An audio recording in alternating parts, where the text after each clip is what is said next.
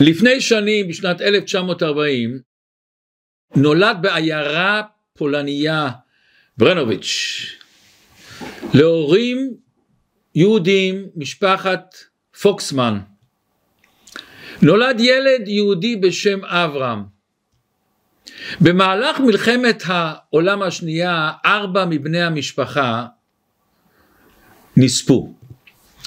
אבל אברהם הזה שקראו לו איב, הצעיר ניצל. איך הוא ניצל? לפני שלקחו את ההורים שלו לגטו, ההורים שלו נתנו את הילד הקטן הזה לאומנת שלו, קתולית אדוקה. ואמרו לה תשמרי עליו. והיא שמרה עליו, אבל איך היא שמרה עליו? כשההורים עזבו, היא הייתה בטוחה שהם כבר לא בעולם הזה, הטבילה אותו בכנסייה, גידלה אותו בתור קתולי עד הסוף. והאומנת הזאת קרא לו, קרא לו בשם הנריק. היא לא העלה על דעתה בכלל שהאבא והאימא יישארו חיים. בוודאי הם עברו לאושוויץ ושם לא נשאר מהם הרבה. מי חזר מאושוויץ? ולא היה לו שום נקיפות מצפון על שהיא הפכה אותו לקתולי. היא לימדה אותו את כל הדת הקתולית והוא היה דתי מאוד. האומנת הצילה את חייו, אבל היא גם לימדה אותו כשאתה עובר ואתה רואה יהודי לירוק על האדמה. ואז קרה הנס, אבא שלו חזר. והם היו אסירי טובה לאומנת שהצילה אותו. הסתירה אותו ארבע שנים אבל, רצתה, אבל הם רצו לקחת אותו. ונהיה סכסוך, היא אומרת אני אימצתי אותו על פי חוק, הוא שלי. לא הייתה ברירה, לקחו אותו לבית משפט. וההורים כמובן רצו אותו בחזרה והיא רצתה אותו אצלה. בית המשפט פסק שהילד הקטן הזה בן חמש, איב, הקטן הזה, הוא יקבל את ההחלטה איפה הוא רוצה להיות, ובינתיים הוא יישאר עם האישה הנוצרית. ההורים ניסו להתארגן, ואז הם באו ואמרו אנחנו רוצים לקחת אותו לכמה ימים אצלנו ואז נביא אותו לבית משפט והוא יחליט מה הוא רוצה. בדפיקות לב עצומות עצומות עצומות הילד הזה פתאום הולך עם בן אדם שלא מכיר אותו שפתאום אומר אני אבא שלך. לתאר איך ההרגשה של ההורים. היום הזה שהם לקחו אותו היה שמחת תורה. וכשאבא שלו בא לקחת אותו, האומנת שלו ארזה את הבגדים, וכמובן את הצלב, וכמובן הדגישה בפניו, תזכור, אתה קתולי. ואבא שלו יוסף, לוקח אותו ביד, ומביא אותו לבית כנסת הגדול בווילנה.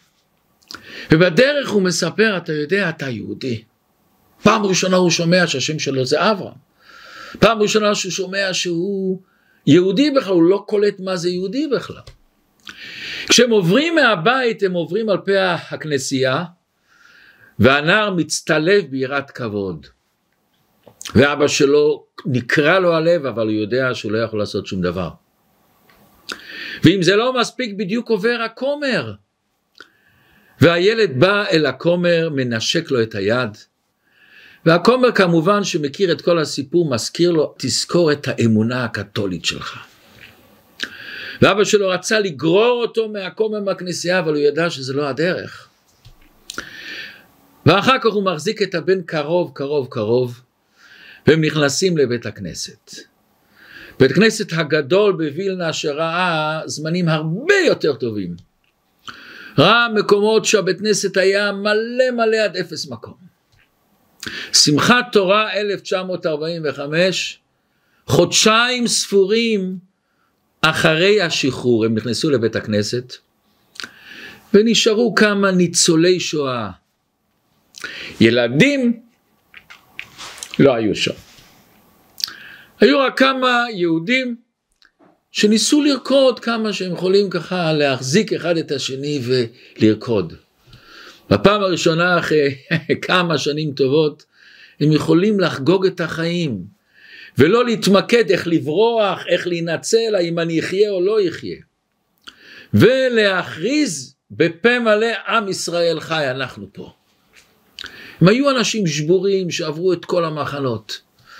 מכל יהודי וילנה נותרו שלושת אלפים אנשים.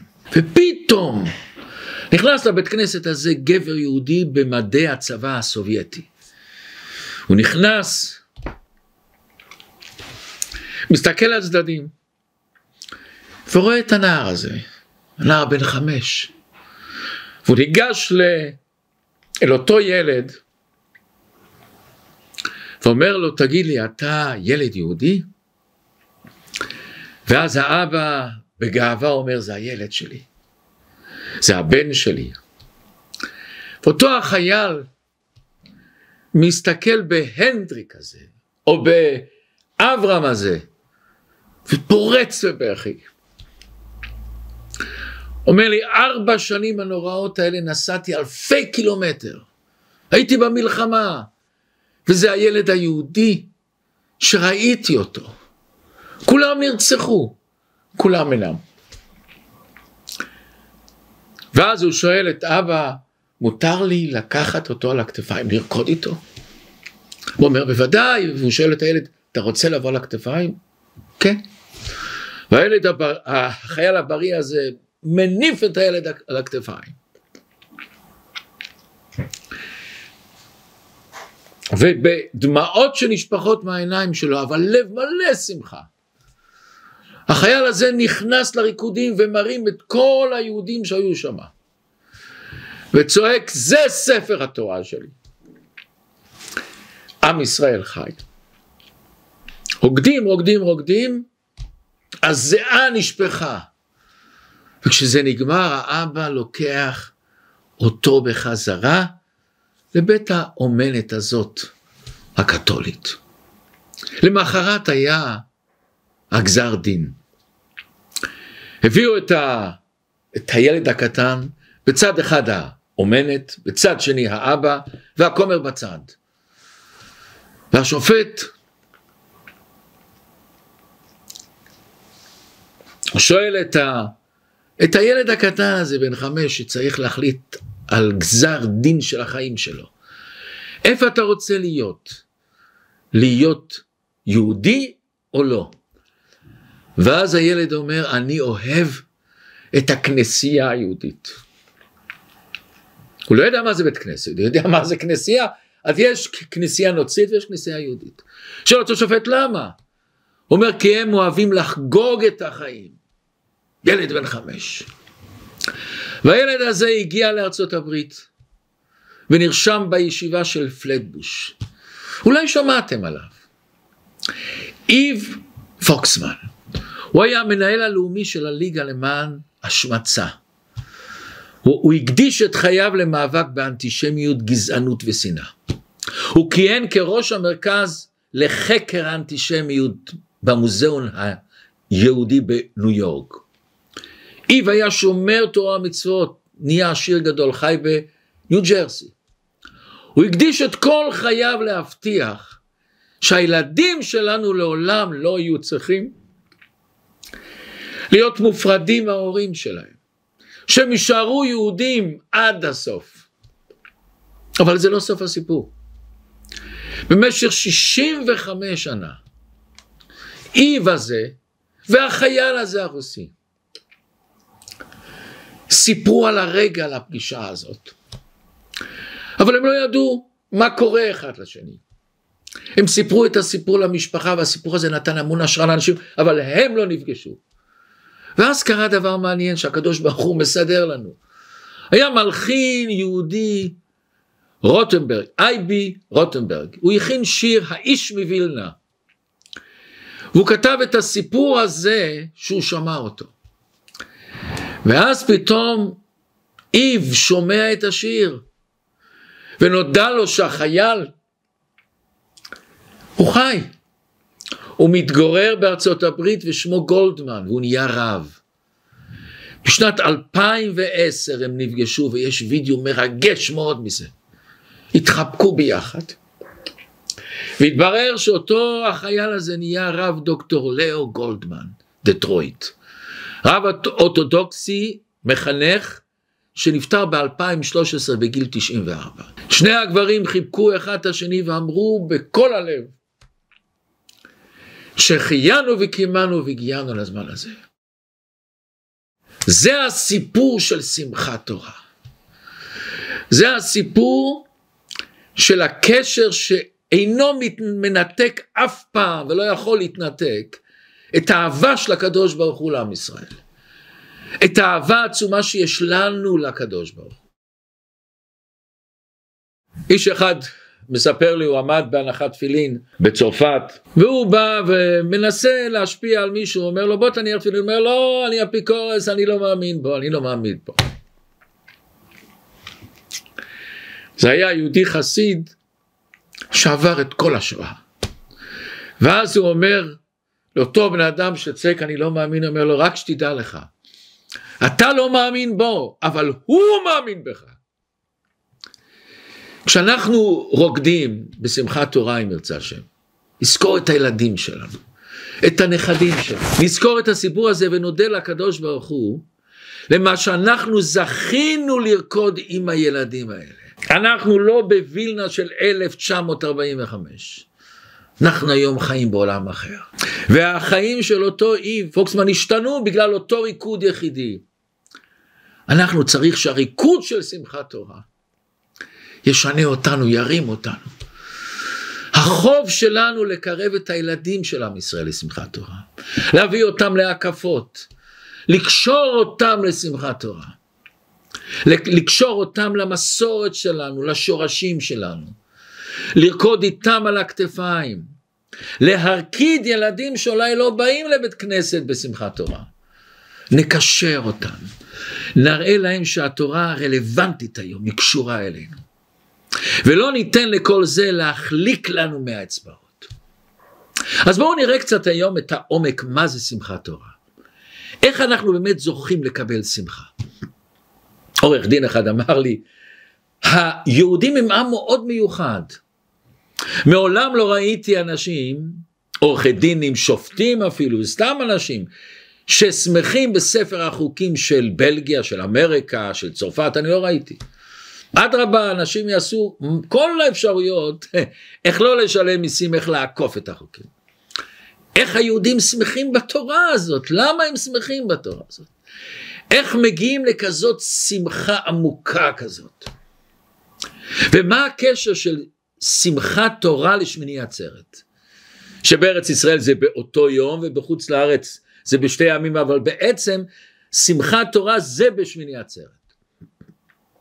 אז בואו נראה מדרש מרגש מאוד על שמיני עצרת. אומר המדרש רבה, מה זה שמיני עצרת? משל למלך שעשה סעודה שבעת ימים וזימן את כל האנשים שבמדינה שלו בשבעת ימי המשתה והקריבו קורבנות והיה סעודות משהו משהו. אחרי שבעת הימים המלך הזה קרא לאוהבו הוא אומר לו, כבר יצאנו ידי חובה מכל המדינה, אבל קשה עליי פרידתכם. אנחנו הולכים להיפרד. בוא נגלגל אני ואתה במה שנמצא. חתיכת בשר, חתיכת דג או ירק, אפילו דבר קטן, אבל בוא נשב ביחד ונגלגל אני ואתה. כך אמר הקדוש ברוך הוא לישראל ביום השמיני עצרת תהיה לכם גלגלו במה שאתם רוצים. ולכן אז לא הקריבו את כל הפרים שהקריבו בסוכות, פר אחד, איל אחד, קצת, אבל העיקר אתכם. מה פירוש קשה עליי פרידתכם? יש כאן שתי נקודות. אם קשה עליי פרידתכם, מה יעזור סעודה של עוד יום שמיני עצרת? אבל אחרי זה ניפרד. ומה הפירוש קשה עליי פרידתכם? לא פרידתנו. אז הסבר אחד יש, כולנו אולי מכירים אותו, שאנחנו באחדות בינינו, אנחנו תמיד קשורים עם הקדוש ברוך הוא. פרידתכם, אומר הקדוש ברוך הוא. ריבונו של עולם, כשאתם לא שמחים, שאין לכם שמחה, אתם נפרדים. חס ושלום אנחנו יודעים, בית המקדש נחרב בגלל שנאת חינם. אומר הקדוש ברוך הוא קשה עליי הפרידה שלכם, הפירוד ביניכם קשה לי. אומר הקדוש ברוך הוא נעשה סעודה ונתאחד ביחד. אני ואתם ואתם איתכם. מה יש בשמיני עצרת הזה ששומר על הקשר בינינו אל הקדוש ברוך הוא שאנחנו לא נפרדים אף פעם ושאנחנו לא נפרדים בינינו לבין עצמנו. אה, תשמעו ביאור. מוסבר בחסידות ששמחת תורה זה השמחה על הלוחות השניות. הלוחות השניות בעצם ניתנו ביום כיפור אבל לא היה זמן לעשות להם שמחה מיוחדת אז עושים אותם בסוף סוכות. נתינת הלוחות ומתן תורה גרמו לקשר מופלא של הקדוש ברוך הוא ועם ישראל. אשר בחר בנו מכל העמים זה קשר פנימי יותר מאשר היה הקשר שהם היו בארץ מצרים. אבל אנחנו כולנו מכירים את הטרגדיה הנוראה. הלוחות הראשונות נשברו. למה? מכיוון שברגע שעם ישראל עשה את חטא העגל, שלא ניכנס שבטוח שחטא העגל זה לא היה חטא עבודה זרה, פשוט כבר דיברנו על זה בשיעורים, אבל בדקי דקות ביחס למדרגה שעל עם ישראל היו, זה היה חטא העגל. ואז האותיות פרחו מהלוחות, למה? מה זה כל המהות של הלוחות? גילוי רצון של הקדוש ברוך הוא. כל הלוחות מסמל את הרצון של הקדוש ברוך הוא. ברגע שעם ישראל הלך לעשות את העבודה הזרה הזה, הקשר עם הקדוש ברוך הוא חס ושלום התנתק. כאשר בני ישראל חוטאים ולא מקבלים את האותיות של התורה, את הלוחות, אז האותיות פורחות והלוחות נשברים, אין קשר, אין קשר, גמרנו הקשר. רק אחרי שמשה רבנו ביקש שהשם יסלח לעם ישראל, וכתוב השם, ויאמר השם סלחתי כדבריך, השם נותן לעם ישראל על ידי משה את הלוחות השניות. וכאן באה השאלה הפשוטה, רגע, רגע, רגע, אז מה התחדש פה? גם הלוחות השניות חס ושלום יכולים להישבר אם עם ישראל יחטא. והשאלה יותר גדולה, היה זמנים שעם ישראל חטא אחרי לוחות השניות. אז גם הם יכולים להישבר, אז מה, מה עזר הלוחות השניות? מוסבר בחסידות לא, זה לוחות אחרות. הלוחות השניות זה לא אותה לוחות של הלוחות הראשונות. בלוחות השניות יש קשר עמוק יותר, ששום דבר לא יכול לשבור אותם. בלוחות השניות יש קשר עם הקדוש ברוך הוא לעם ישראל, ששום דבר לא יכול לנתק אותם. הלוחות השניות נקראים לוחות של בעלי תשובה. לוחות הראשונות של הצדיקים. ברגע שהצדיק חוטא, עשה חטא עגל, הוא כבר לא צדיק. זה לוחות שניתנו לצדיקים. לוחות הראש, השניות ניתנו לבעלי תשובה. גם אם אתה יורד, גם אם אתה חוטא, גם אם נראה שאין לך שום קשר ללוחות, לא נראה לך שום אות, שום סמל לקשר לתורות. אומר הקדוש ברוך הוא אני איתך. בלוחות השניות יתגלה קשר עמוק יותר. קשר פנימי ומהותי. קשר ששערי תשובה לעולם לא ננעלים. הם תמיד פתוחים. למה? מכיוון שהלוחות בעצם אצלך, הן חקוקות בנפש שלך. עכשיו נוכל להבין למה שמחת תורה זה כזאת שמחה עצומה. הרבה יותר מחג השבועות שהיה מתן תורה. ולמה דווקא גומרים את לקרוא את ספר התורה לא בחג השבועות, מגלגלים את זה דווקא בשמחת תורה.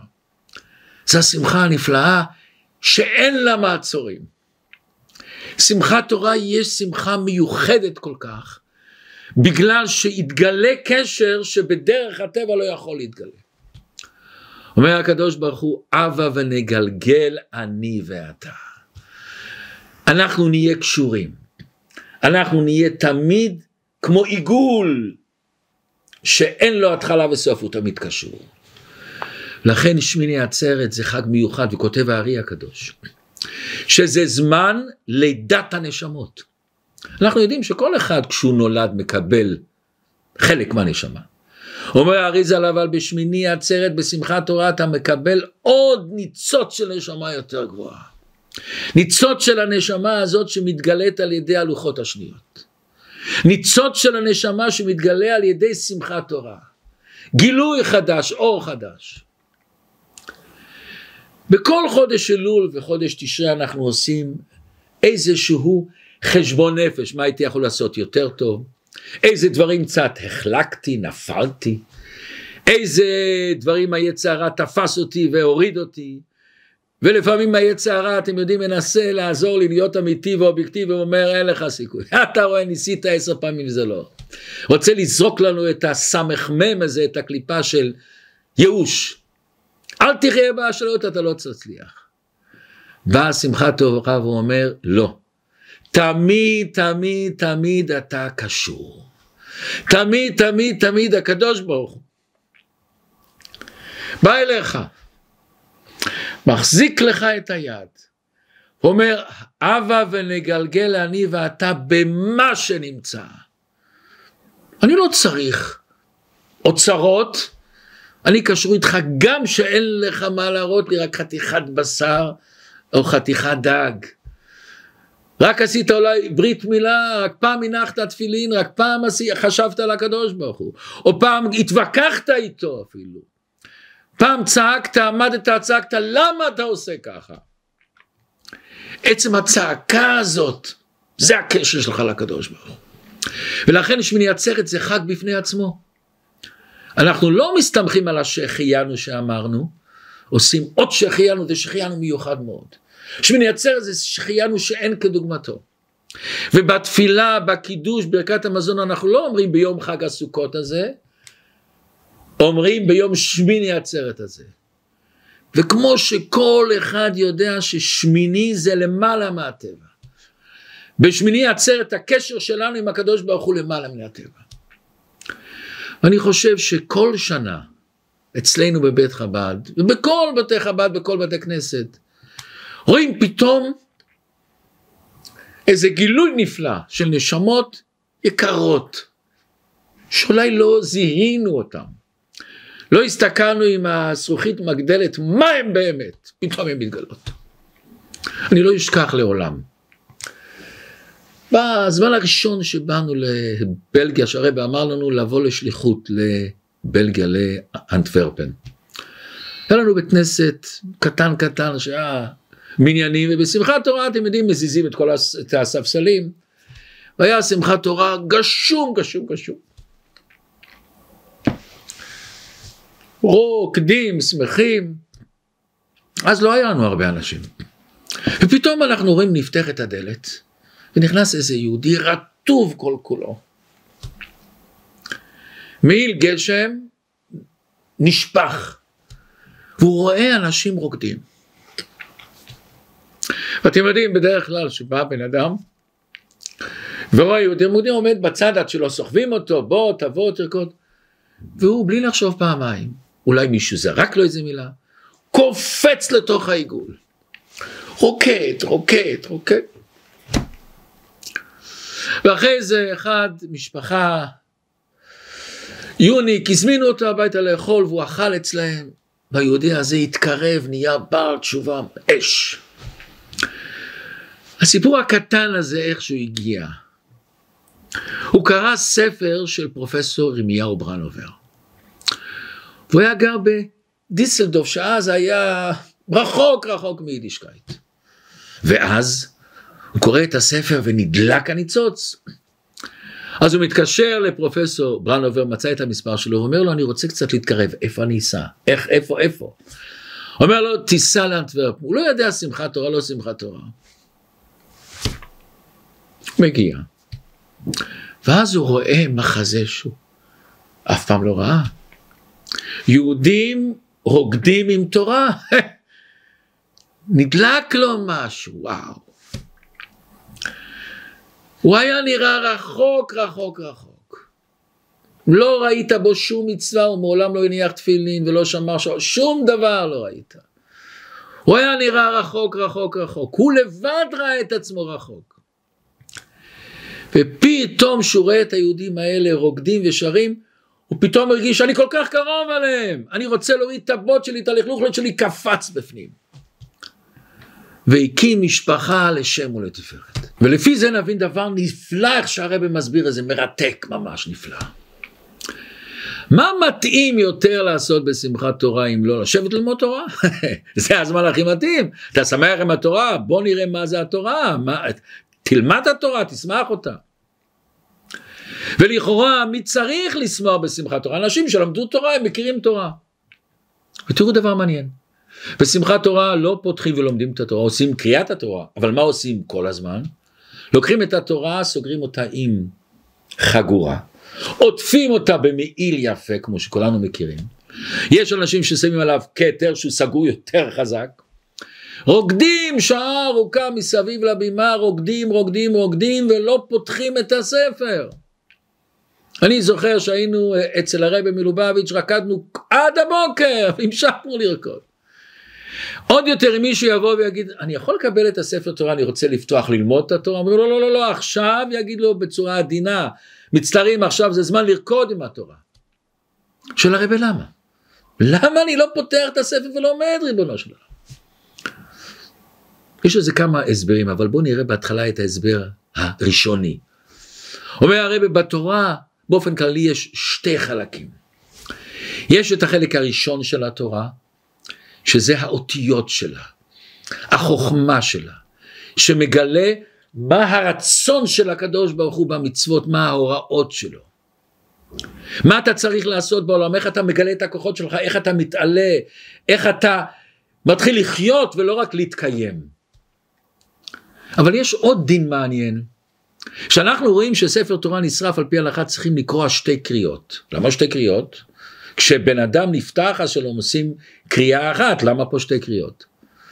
אלא אני קורא על האותיות, ואני קורא גם על הקלף, על הלבן, על הלבן שמקיף את האותיות.